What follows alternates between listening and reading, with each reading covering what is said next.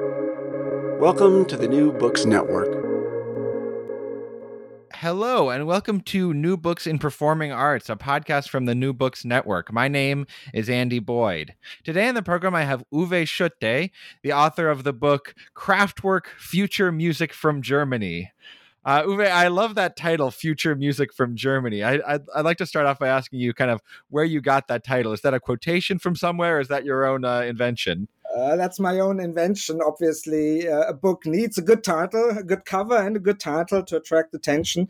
And I thought long and hard. Um, the main title, obviously, is a no-brainer, Kraftwerk, but the subtitle um, was really the problem. Uh, and then, of course, there are some, one of my four, five books on Kraftwerk around. Some do have. I won't mention those titles, but some of those titles are pretty cool.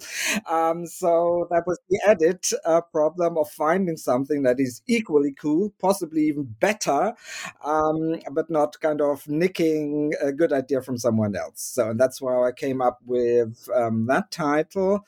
Um, I can say a little bit more about the future music thing, if you wish. Sure. Yeah. Let's let's start with that um, because that is a sort of kind of um, again triviality or, or, obvious thing that electronic music is future music because it's sort of all these weird sounds. I mean, at least to people of my generation, um, electronic music uh, is always the same kind of science fiction future music type of um, association, whereas obviously rock and roll, Beatles, Stones, that points towards the past. Um, maybe different for, for newer generations, but um, future music is also the English translation of the German word Zukunftsmusik, um, and that is a term invented by Richard Wagner, the um, opera bloke, yeah, the uh, inventor of the sort of of this this extended idea of what an opera could look like, and and in the 18th and 19th um, century, his goal, his aim that he um, described in an essay um, called Future Music was um, to write music, classical music, opera at the time, obviously, that um, sounded like unheard of. That was music from the future, if you like. Yeah, the future's music here today, and that's what he wanted to do. Um, and and so this this notion of Zukunftsmusik is something that is not just kind of trivial synthesizer sounds to some science fiction uh, film type of thing, but uh, also has this uh, cultural historical tradition pointing to a specific thing. Um, down to those who know or recognize it, namely Wagner in the 19th century. And that's why I'm very happy with the title. And and the other part of the title from Germany is important too. yeah, that, that uh, yeah, that, that's also no brain. I mean, yeah, they are from Germany. Um, but but more than that, the the yeah. the way that they kind of engage the question of Germanness and kind of German cultural identity is a big theme in the book. And and you mentioned Wagner. That's no accident. The Kraftwerk as well wanted to create not just you know record albums but they wanted to create a kind of complete work of art uh, in the way that Absolutely. that, that Absolutely. Wagner cared a lot about with with visuals and a stage production and costumes and robots and everything right mm-hmm. so could could you talk a bit more about kind of how Kraftwerk kind of engage with that question of of Germanness, especially kind of in the in the aftermath of World War II and the and the well, Nazi regime? Yeah yeah, well, um, mentioning the aftermath of the World War II, um, you're obviously uh, giving it away. Um, how could anyone uh, like um, um Ralf, um, Florian Schneider and Ralf Hütter, the two sort of figureheads of Kraftwerk, who grew up, were born towards the end of the Second World War, and then grew up in the uh, uh, post-war period? How could they not, as Germans, being sort of forced to consider what does that mean to be German, or what's what's the point of German culture or um, how should German society the future? Now, how how do we attain a better Germany, a good future, a future that avoids all these racist and, and genocidal um, mistakes of the past. Um, and um, the specific cultural um, situation in Germany, generally speaking, the post war period was that obvious and rightly so. Um, German culture was tainted. Anything to do with uh, the word German had been used, abused uh, by the Nazis.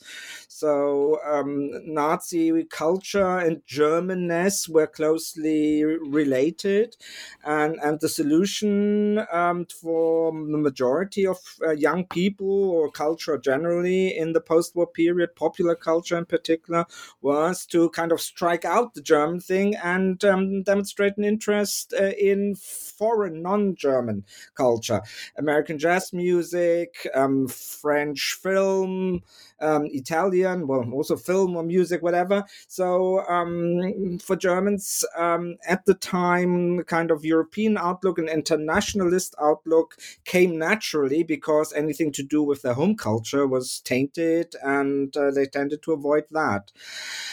Um, but so obviously that would mean actually Kraftwerk should have imitated some foreign um, influences, whatever. But the opposite is of course the case. Kraftwerk, and that's the the important crucial thing. Um, they they kind of took took the hard decision or the, the the the difficult road.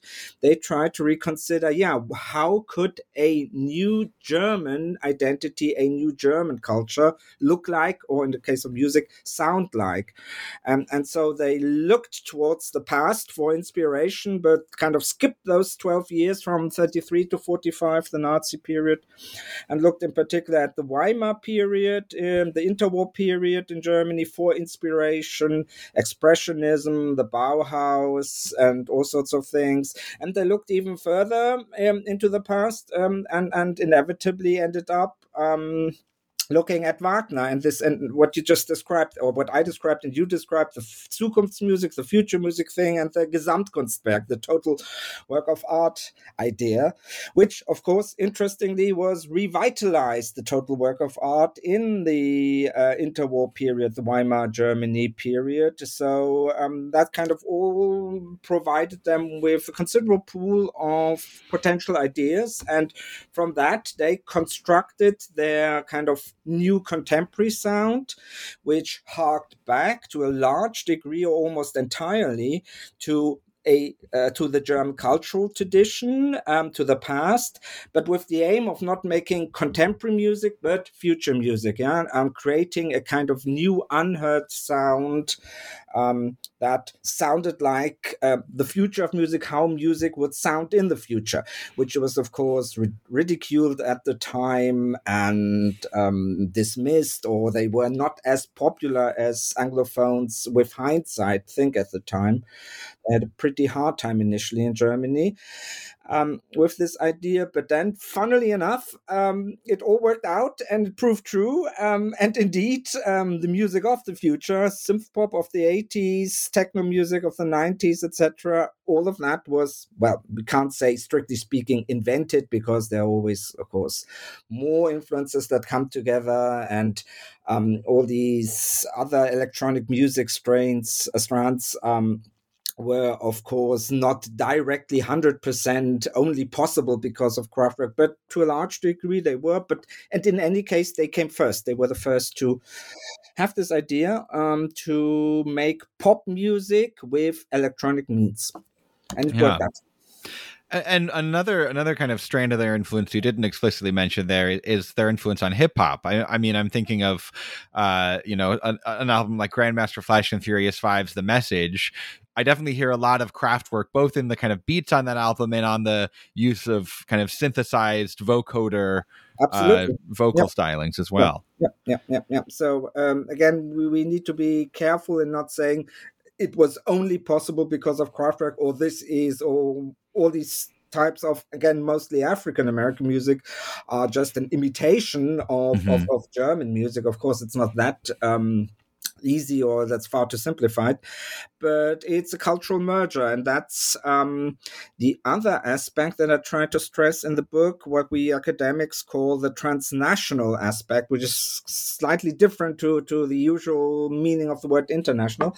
The transnational um, is something that um, does not take national borders or cultural borders or borders of any kind into account but argues that cultural transfer are always not one directional but multi, multi well, not only multi multi directional as in a network, but also to and fro feedback um, mm-hmm. effect type of thing. So that in in how music and particularly how music travels um, is um, or music is obviously the, the most easy or the most suitable means to um, travel transnationally because uh, it's not that much t- uh, tied to to a, a, nationalist idea such as language is um, something that can transcend borders can transcend cultural um, uh, lines and and creates a kind of hybridized culture, and that's exactly what happened in the area of uh, electronic music. Because yeah, it traveled to Kraftwerk's music traveled to New York,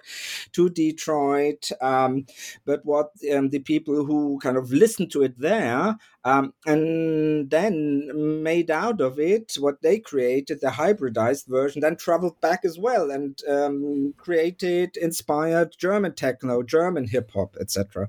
So um, it's it's always a kind of um, yeah, idea of of cultural flow, of kind of circular types of directions of travel or whatever you want to call it. Mm-hmm one of the ways that they kind of uh, asserted their their Germanness was singing in German, which you write was pretty uncommon for German groups at the time. They would often sing in English or another group, and and Kraftwerk also recorded in English and, and I think also in like French and Spanish and and a, a whole number of European languages. Are there significant differences between their English and their German recordings, for example? Mm, not in terms of the music. The music's always the same. Um, uh, but but um, the German lyrics tend to be more extensive. Um, so obviously, the English versions, uh, the English translations are a translation, but you can never sort of literally translate because if they're song lyrics, the um, the the sound, not the sound of the voice, but um, how the voice, how the words move, yeah, that that needs to fit to the music. And if you take a kind of literal translation that often would not make any sense. Sometimes they were alluding to specifically German things that you could not, as such, translate because, like um, the what is called inland revenue, I think, in your country. Um, so the tax collecting body, mm-hmm. um, the Finanzamt is German, um, and Finanzamt und das BKA. If you translate that, the Inland Revenue Service and the Federal Bureau of Investigation um, it doesn't only not only does it not sound right, it also sort of suggests they sing about America, which they aren't. Uh, mm-hmm. so yeah, you would have to translate uh, the police body or something like that, and and it, these type of things that didn't work. Um, they just skipped. Um, so the English versions are sometimes a bit poorer. They are lacking a kind of um, well depth or um, elements that are there in the German. But um, I don't. I wouldn't say that um, English speakers miss out on a lot, or that this impacts badly on on on on the music. What I would rather stress are two things, namely that indeed, as you hinted at, that was revolutionary that a German band sang in German. I mean, that was their sort of that embodied their Germanness. This brave decision to conceive of pop music other than in um, English language. Even like Spanish or Italian or Portuguese pop bands at the time uh, were all singing in English, and most German pop bands were singing in English because that was the gold standard, or that's the big model that was imitated. Um, and Kraftwerk really dared to go uh, to do this, take the step of singing in German on German things like the Autobahn. Yeah, so. Um, that is a kind of very very German version of an, um, an American music dealing with Route 66 or, or um, cliches about the highway um, and so on. So that that was also something that um, is important to understand. And then we hinted at that um, to some extent when I ex- tried to explain with um, everything German being tainted, being contaminated due to the Nazis. Germans would naturally look or take an internationalist European outlook. Mm-hmm. And to Kraftwerk, that also um, after the kind of German phase, um, where they focused specifically on German German things. Um, their third album is called Trans Europa Express. So they there you have it. There's the European dimension, the traveling, the traveling that what I talked about, how music travels, how people travel, communication, exchange, brightening and and and opening up one's horizon via travel, the to and fro of of movement, um, all of that is in there already. Um, and this European idea, this idea that I mean now with another war. Um, going on in Europe, on the eastern fringes of Europe, after more than 70 years of peace, um, that we would, after the Second World War, we would need to build a unified, or the young generation wanted to build a unified, culturally unified Europe, and also politically unified Europe for the simple reason that um, such kinds of bonds, cultural, political, economical, um, prevent the outbreak of war, a repeat of mm-hmm. the barbarities of 19th century um, history, which was uh, obviously highly um, characterized by, by war and uh, so that has the this European outlook was uh, also a political statement for Kraftwerk, um, and and not least to counteract these kinds of suspicions that they sing in German, so they must be Nazi nationalist mm-hmm. type of people. Um, Kraftwerk moved more and more towards uh, the use, not just sort of English was just a, a clever uh, commercial move to open up new markets, of course, but to involve French, the French language, the Spanish language, Italian, etc., um, to finally sort of um, don't have a language, but but to sing in that you would have an album like Technopop Electric Cafe. Um, we sung in, uh, let's call it European, because all the European languages feature in there one way or other. Or the final album, 2003, Tour de France, as the title says, sung entirely in French. So that that's uh, also um, political statements, and yeah, so that much for the use of language in Kraftwerk. That's one of the aspects of Kraftwerk that seems very prescient or you know almost prophetic in in the time that the way that they kind of grounded their German identity in a broader European identity, and they kind of saw that you know in the future Germany is going to be important primarily because it's kind of one of the central, most powerful countries within the European Union and within this kind of broader European system. Would you say that that was was I, I I don't know this history as well as you do. Would you say that that was sort of ahead of their time in that way? Mm, not necessarily. In in the beginning, in the early, in the late sixties, in the early seventies, possibly, but um, I mean, what you just described is sort of what I would would um, associate with that is the 80s, the 90s, and the noughts, mm-hmm. maybe. So the later period when they basically stopped making music, that Germany became kind of unofficial political leader of um, Europe in terms of being the most sort of economically powerful um, nation or politically influential. Um, if you if you take into consideration that um, up until 89, 1989, Germany was divided. Um, there wasn't much political weight. Um, we didn't have any sort of um, nu- up to problem up to today now we don't have any nuclear weapons unlike the french unlike the english no? because the sort of uh, natural german reluctance to um, possess kind of weapons of mass destructions following the actual mass destruction and genocide that we wrought on europe for 12 years um, so i think um, Ooh, the, it's highly ambivalent.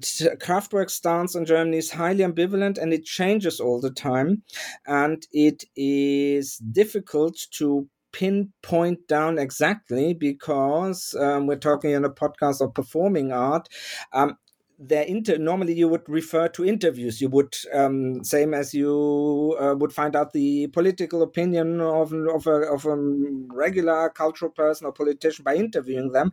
Kraftwerk would not speak out what they were actually thinking but their interviews were also performances. They mm-hmm. were playing a role and they were um, uh, telling people lies they were evading certain questions they were stressing certain elements particularly in the mid 1970s when they had their big breakthrough in america and um, did all these interviews with american with the american music press.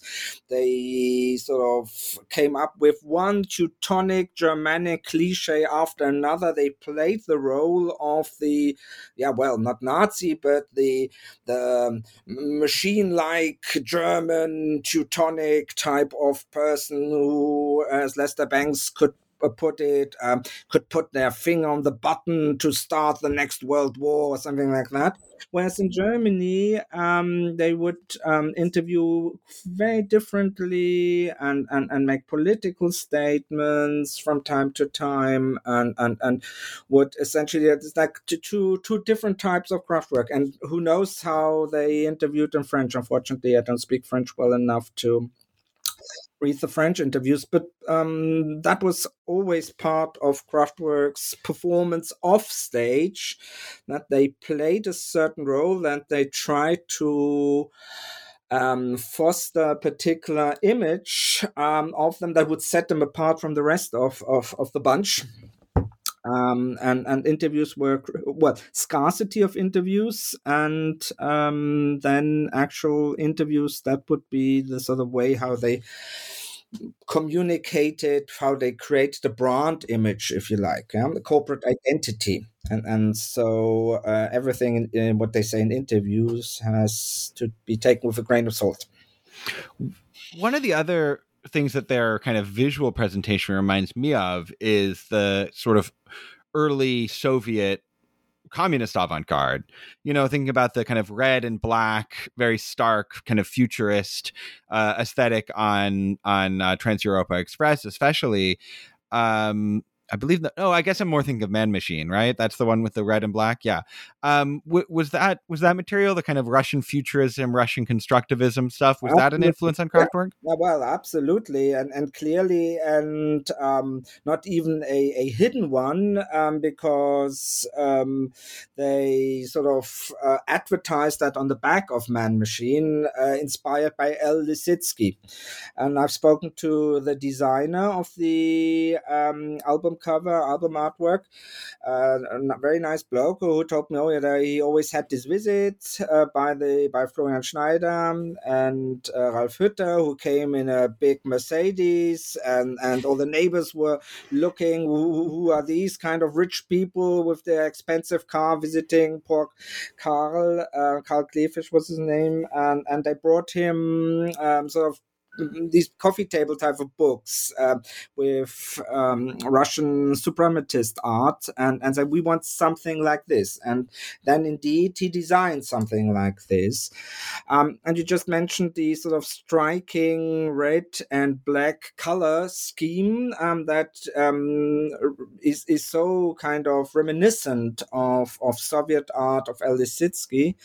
Um, you didn't mention the color white, which also features not that prominently, but it's those three. It's a clear sort of um, color coded um, image that obviously tries to speak to you, that kind tries to um, alert the onlooker to the fact that it's just three colors in a kind of very bo- emboldened way. Um, and these three colors are the colors of the Nazi flag, um, which is um, the white flag with the black, uh, with the red circle and the black swastika in the middle. And it's also the the three colors that feature um, on um, the imperial flags of the German Empire uh, from started in 1871. So um, it's so it, these things are so clever, and Kraftwerk was so um, great in their ambivalence, the same way as I, tried to explain that they were ambivalent about their German identity.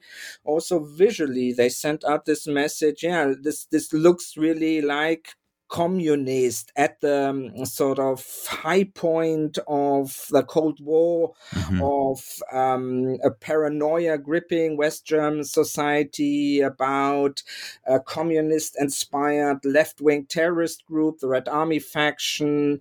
Um, so at, at, at this point in time and doing an album that uh, does so clearly and explicitly allude to revolutionary Bolshevik communist art futurist in a way, eh? uh, from a futurist period of art uh, on the one hand, but also smuggling in with hardly anyone noticing. And I, for, for me, it took like decades before I noticed, before I realized what I was actually looking at. Mm-hmm. Um, also, the color code of the Nazi flag. Um, that is so clever and and and um, yeah that's in a way that was one of the reasons why i wrote the book because there's so much more. There's such a depth such a cultural historical depth and, and also sort of art historical or general let's call it general cleverness to Kraftwerk um, that really um, makes them into so much more than just a pop music group or mm-hmm. the lucky ones who had this idea that they came up with electronic music but didn't make much out of it or whatever. Um, on the contrary, yeah? so I think um, there, there's so there's so many interesting layers to Kraftwerk and so much depth that um, it would warrant a book exploring few of these aspects. Yeah, they're sort of the like ultimate art school band in a way. You know, there's so much you can you can talk about in terms of the kind of art historical context of what they're up to. Um, I, would like to ask you a little bit more about the actual sound of of the music. Um, do you think it's I, I, I came up with this little formula. Let me see how you what you think of this if punk rock was trying to strip rock down to its essentials, is it do you think it's fair to say that Kraftwerk was trying to take away what's often been considered the essentials of rock music and kind of see what was left over? Mm, yeah. well, well, yes, yes. Um, I'm, I'm only sort of a bit hesitant to agree to um, your reference to punk rock and, and sort of musical developments that uh, came up later before mm-hmm. they invented um, their concept. Um, they certainly try to let, us rather stick with the Rolling Stones. I think mm-hmm. um, uh, to use that traditional model of, of a rock band um, uh, in terms of the sort of um, stress on, on, on the body, on the male body, on the performer, the sex object in front of the stage, the clearly um, the clearly sort of um, nominated front man uh, who's always the singer, um, plus these kind of uh, contributing roles, the drummer always at the back, and then the other guitarists right and left, and so this take this formula away and do it into something completely different because mm-hmm. Kraftwerk always were Ralf um, and Florian Hütter and Schneider, so they were always a duo, um, but they came up with the idea to well well, first of all, come up with a band name, uh, a German word for that matter, cleverly the word for power station, i.e., the very place where electricity would be generated, electricity that would kind of drive their instruments. Um, and these instruments were well sort of electronic music instruments i.e no drums no guitars do away with the instrumentation of rock and roll um, and even though there were two guys running the show, um, employed two other guys, uh, ripped them sort of ripped them off by paying them badly, and um, but make sure that you have four people on stage because a, a, a pop band needs four people. Um, mm-hmm. and, and but on the other hand, um, no frontman. There's there's inevitably there needs to be a singer, but uh, that singer is positioned um, as a kind of sort of um, solution, stopgap solution on the left hand side, so certainly not in the middle. Um, and and and um, obviously the lineup um, or stage design varied, but for for the vast majority of time, the four Kraftwerk people were standing in one line. Yeah, mm-hmm. and the mm-hmm. line frontal, um, and, and and there's, there was no people at the back, people more to the front, but a, a row of four people. Uh, and now uh, these days, sort of not playing any instruments but having consoles and apparently pushing buttons or doing whatever uh, on the console yeah? and, and and that i find is so incredibly clever mm. um, to Mm, take away all these individual roles and with these roles go away um, all this this associated business because you know about mick jagger being in his whatever now late 70s and marrying and uh, yet another his fifth or tenth um, 40 years younger model and how keith richards is dabbling in drugs etc so you know and even if it's just a promotional machine to keep them uh, sort of in, in in the media you know about the people the backgrounds you um, treat them as pop stars and obviously see them as something else because you, we, we, all lead our boring lives and they have um, uh, some sort of villas on the Bahamas or whatever. And with Kraft, it's exactly different. We don't know anything about these four people. We don't need to know about groupies. Um, I mean, not that they probably would have any now. At the time, of course, they did. Um, we don't get to know whether they married or gay or having children or not. Yeah? So this, this is so clever to study the conventional model of pop music of a rock music band mm-hmm. and then um, only sort of uh, copy what is absolutely necessary the bare minimums bare minimum and then um, do always the exact opposite in a way and see where that takes you what would you need to do to create the utmost sort of opposition to the traditional mm-hmm. thing. Um, and and like for example, Florian Schneider was playing the flute. Um, so obviously the flute had to go because it's like a traditional instrument. Yeah? Mm-hmm. Uh, and and the guitar um, wasn't even allowed. Um, there's this famous quote uh, from of Ralf Hütter, where he said, "We don't have."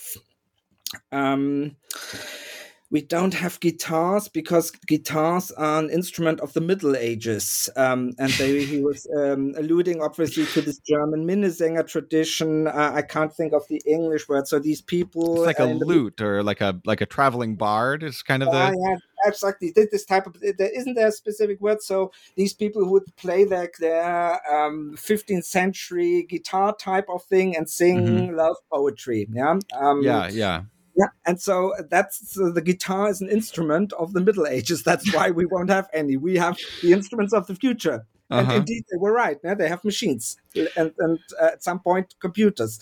They were indeed, um, yeah, for conceptual things. It was co- uh, such a heavy conceptual, a clever conceptual thinking, and, and and that's how they arrived at their formula another um, difference between them and punk rock, even though they both had that kind of, uh, you know, minimalist aesthetic in a way, and kind of puncturing these kind of rock and roll myths.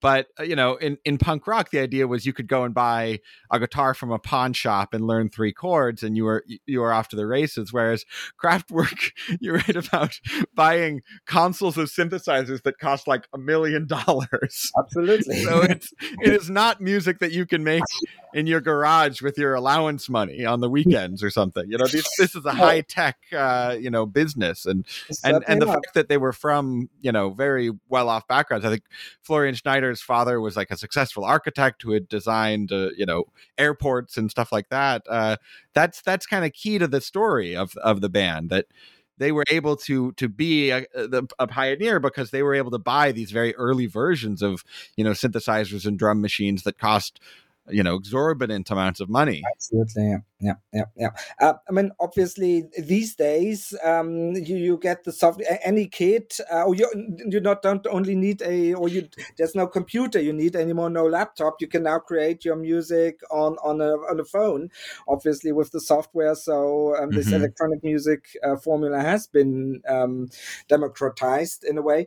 Um, but yeah, yeah, to come back to the point um, you are absolutely right. It, it was fortunate um, that they had the money at their disposal disposal thanks to their upbringing, thanks to their um, parents and family backgrounds. And uh, with that money, as always, and in each society, sadly, comes education. Mm-hmm. Um, and so they also had this kind of art historical backgrounds and um, all these uh, sort of knowledge about expressionist film, etc. And um, the two of them didn't need a day job, yeah, but they could actually, being sport brand brats uh, from upper class families, they could pursue what they wanted to do most, and that was music. Yeah, a kind of um, um, profession that doesn't, in in in ninety nine percent of cases, uh, doesn't allow you to earn a living with it. So they could afford to experiment and or to sort of do music because uh, they they had this financial security and um, they could afford to experiment. And um, you said um, this, this, this sort of example of the punk, young aspiring punk rock musician who just practices in the garage. Um, in, in effect, they did exactly the same because they had these machines, but they had no clue what to do with them. They didn't come with manuals. There um, wasn't uh, any model because nobody else was making music with them. So they had the money to afford um, the latest um, synthesizer. There's one of those, the I've forgotten the exact name, Synthi, blah blah blah. Um, when that came on the market, and they had one, one of one of the very first machines, which they sort of flew to London to buy it, but it didn't come with a manual. Um, so you had to tinker around, you had to play, to experiment, and and and, and sort of find your feet and and um, try to come up with new sounds and then kind of organize these sounds into music. And I'm not sure if these stories are true, but um, I guess they were at least for a certain period in the band career where they would indeed spend all day just, you know, playing around, improvising in the studio, trying to figure out, see what fits, um, playing in a kind of jazz type way, improvised music. And out of this improvisation, um, then over time, some sort of lucky moments happened where it sort of all of a sudden fit, and that's what is sort of well, um, similar to the way how Can operated. Mm-hmm. Uh, then they would take that bit from from the tape, or sort of via improvisation see how out of chaos a certain structure, a certain melody develops, and mm, that's at least what they claim. And to some extent, Karl Bartos um, describes um, that process in his autobiography. So that's how Kraftwerk worked. Apparently, mm-hmm. you, you, mentioned Can briefly there. Could you, could you talk about kind of what their relationship was to the other, you know, great German bands of the seventies? You know, I'm thinking of of of Can, um, but but there was there's that whole kind of Kraftwerk scene, uh, or not not Kraftwerk scene. Uh, uh, krautrock scene. Yeah, similar words there. That's why I got confused.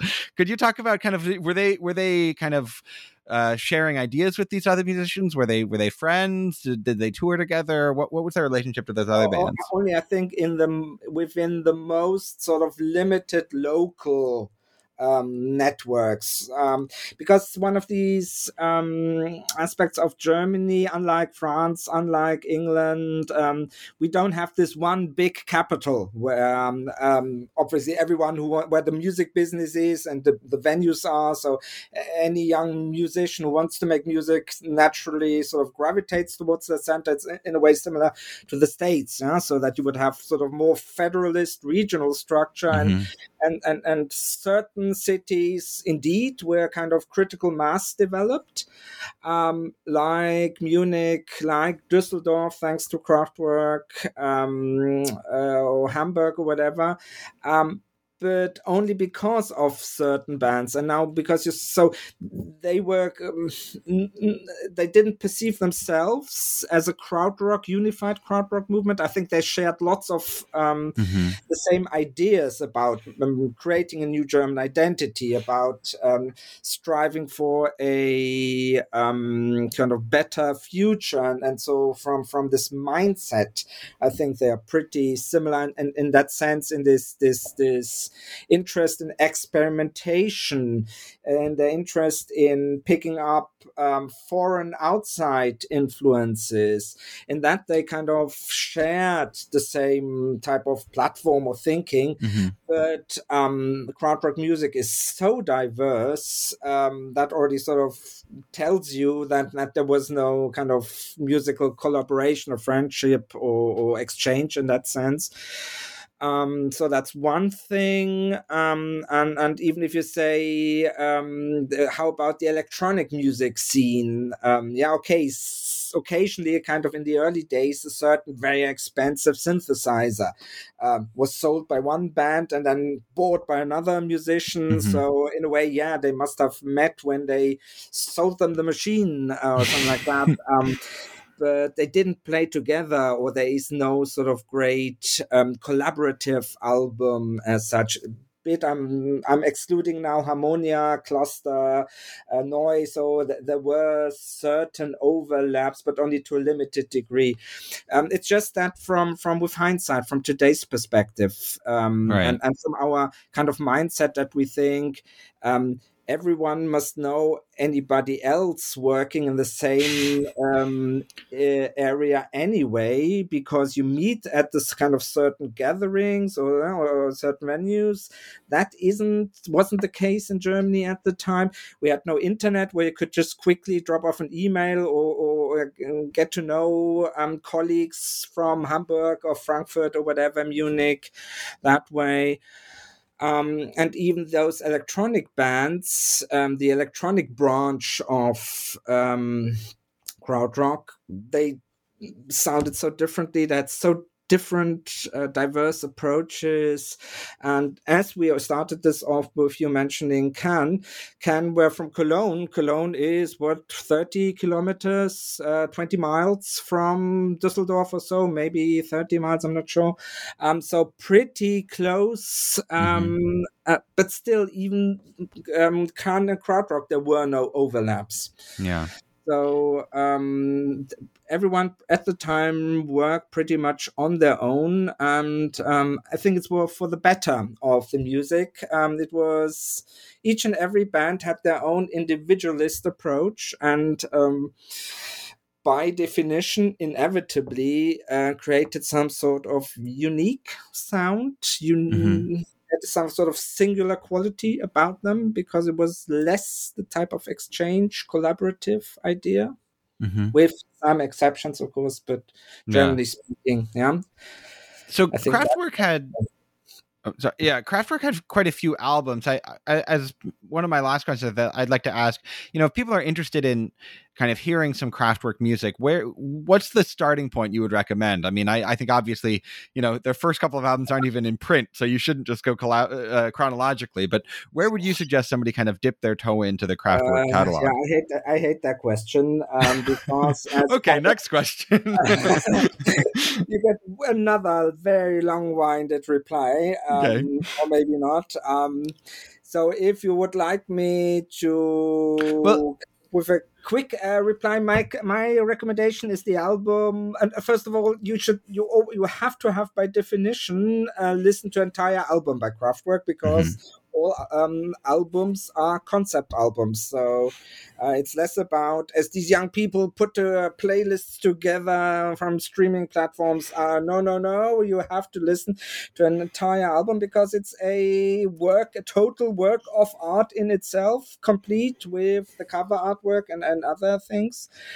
Um, so um, I always tell people to start with radioactivity. There, um, um, second um, second album after they kind of um, denied and, and and and cut off the first three albums. So in actually album number five, but uh, officially the discography starts with uh, the fourth album, Autobahn. So um, because Radioaktivität was my first album, and I found it so utterly weird. It was completely different to anything else I had listened to at the time, which was Deep Purple and ABBA. Um, and um, I was fascinated by its oddity, by its mm-hmm. being completely strange.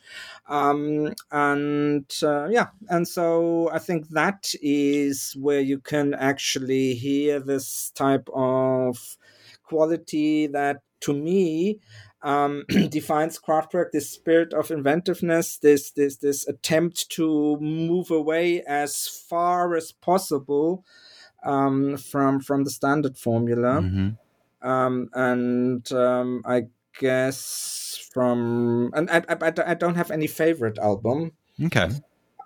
I'm bored by Autobahn. I'm bored by the model, but that's because I've listened to it thousands of times and because mm-hmm. they are the evident choices. Um, sometimes I prefer Computer World, sometimes I prefer Technopop.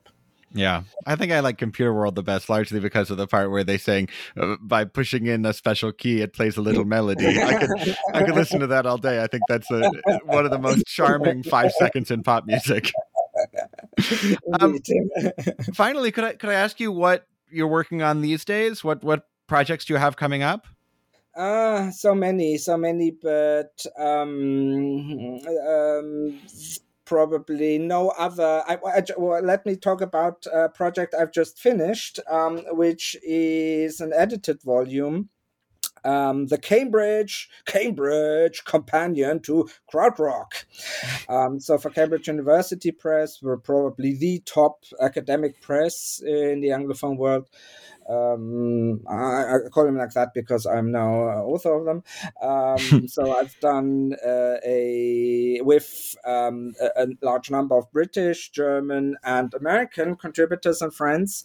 Um, I've done a kind of um, primer introduction uh, at the same time an academic reader on krautrock. So um, uh, we in three large sections. The first, some sort of context, historical context context and, and other sorts of background um, to the krautrock um, era. Then the large uh, main part, the second, comprises some, ooh, is it 13 or 14 uh, mm. bands, the major bands, starting off with a Kraftwerk, chapter on Kraftwerk written by me, followed by a chapter on Can, written by a British colleague, etc. So we have this sort of best of collection, if you like, of uh, krautrock bands um, and then in the third and final part, um, I uh, investigate the, the legacy of krautrock, so which uh, musical developments and movements were influenced by krautrock um, and that covers uh, American music, that covers British music, um, that covers um, rock, imitating bands um, of today. So um, there's also sort of a variety here, um, and that was the project that uh, is currently well awaiting proof stage. So that should be out and ready to buy for I think uh, roughly 20 25 dollars next year. Um, and um, we obviously the, the the reason why you are why we're talking today is the this this penguin um, introduction to Kraftwerk, and uh, obviously I tried to find a German publisher for that and I've indeed found one and agreed with him that um, we wait until 2024 um, because that is 50 years of Autobahn, yeah? so the official hmm. beginning mm. of the Kraftwerk discography. Um, so I kind of I'm, I'm not hesitate to to describe as self translate uh, my book.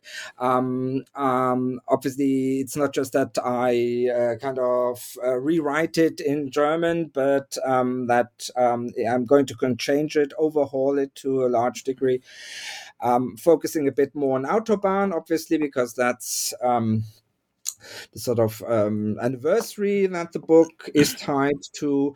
Uh, and and my first draft of, of this Penguin book was organized thematically, and I love that thematic structure. I thought it's so clever um, for various reasons. Um, uh, but but Penguin didn't like the thematic approach, um, so I had, uh, in a way, not to rewrite, but to completely restructure, involving a lot of rewrite in parts um, it chronologically, and so uh, also differentiate it and not making it look like a, a German translation of a book, so that the Germans still have kind of uh, incentive to buy it. I shall return to the thematic structure and obviously it will be updated.